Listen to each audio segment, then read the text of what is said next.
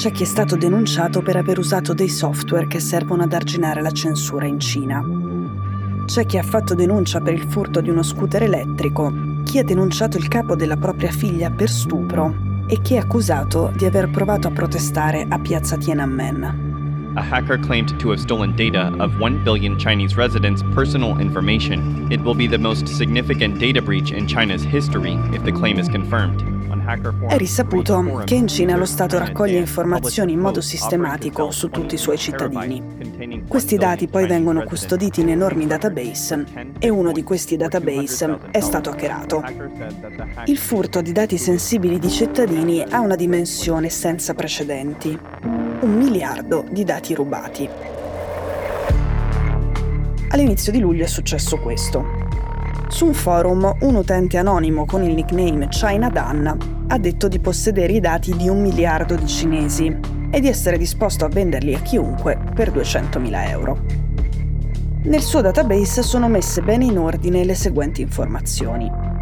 Nome e cognome, data di nascita, residenza, numero di cellulare, fotocopia di un documento d'identità e abbinati i reati di cui queste persone sono accusate o i procedimenti civili in corso o le semplici denunce che in passato hanno fatto.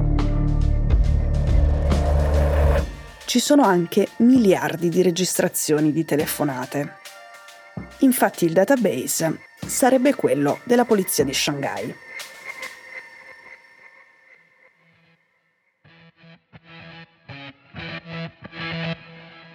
Sono Cecilia Sala e questo è Stories, un podcast di Cora Media che vi racconta una storia dal mondo ogni giorno.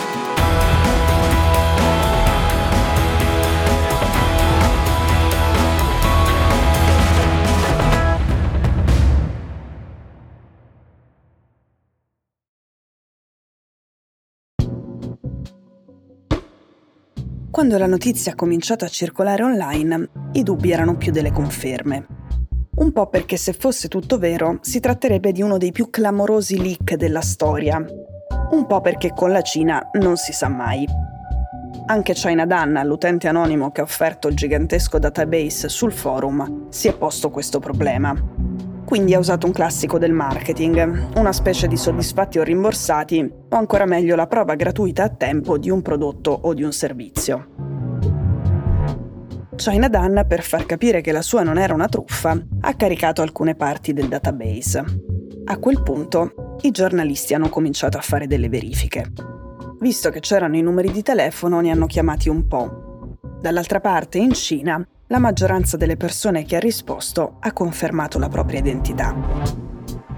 Una signora al telefono con il Wall Street Journal, sentendosi ripetere tutte quelle informazioni sulla sua vita, ha chiesto: Ehi, ma per caso siete quelli che hanno ritrovato il mio iPhone? Lo aveva perso nel 2016.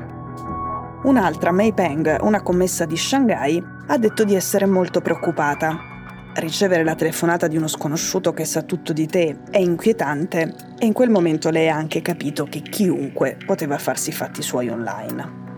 I dati di Peng infatti facevano parte del pacchetto gratuito offerto sul forum. Lei era finita in quell'archivio semplicemente per aver denunciato alla polizia il furto del suo scooter elettrico nel 2017. As has happened in the past in China, the personal data was left unsecured and publicly accessible for more than a year, until someone just walked in and took it last month. La CNN ha scoperto anche un'altra cosa. Quel database era su internet da almeno un anno.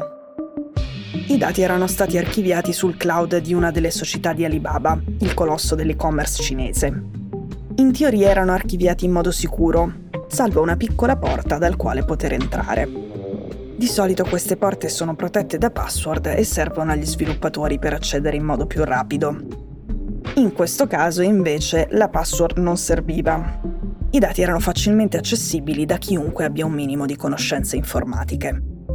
Questo significa che è peggio di come sembra. In un anno chiunque potrebbe averli scaricati. My image has already been flagged to the authorities as a suspect and in theory It should only be a matter of time. So already on this bridge, I can see one, two, three CCTV cameras. Of course, there's no point hiding from them. La Cina è nota per essere un esempio perfetto di stato di sorveglianza. Con le telecamere intelligenti per il riconoscimento facciale che sono 600 milioni, una ogni tre abitanti, e la raccolta a tappeto di dati biometrici e DNA.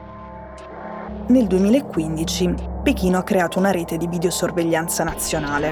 Cito tra virgolette, onnipresente, sempre connessa, sempre attiva e completamente controllabile. Il governo considera questa rete il suo obiettivo principale per la sicurezza pubblica. Ovviamente i dati raccolti dalle aziende sono a completa disposizione del governo e negli ultimi tempi la sicurezza dei dati è diventato un tema e un problema. Ci sono cause di singoli cittadini contro i colossi tecnologici cinesi, contro il riconoscimento facciale e contro il tracciamento a strascico. Il partito ha provato a metterci una toppa con una legge sulla privacy. Protegge gli utenti dalla raccolta a tappeto da parte delle aziende private, ma dice davvero molto poco su cosa possono farci poi le autorità con quei dati. E c'è una regola. Quando succedono cose come il furto di informazioni sensibili dal database della polizia, il partito decide per la censura. Gli hashtag come fuga dei dati di Shanghai, fuga di dati di un miliardo di cittadini o anche solo fuga di dati sono bloccati sui motori di ricerca e sui social. Insomma, sul web cinese questa notizia non esiste.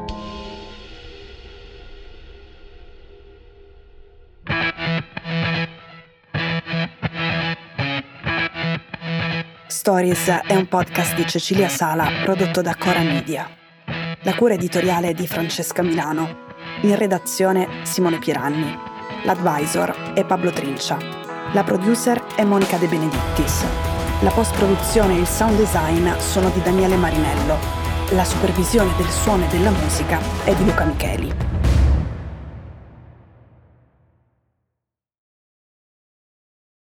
Questo episodio è stato prodotto e sviluppato insieme a Spotify Studios.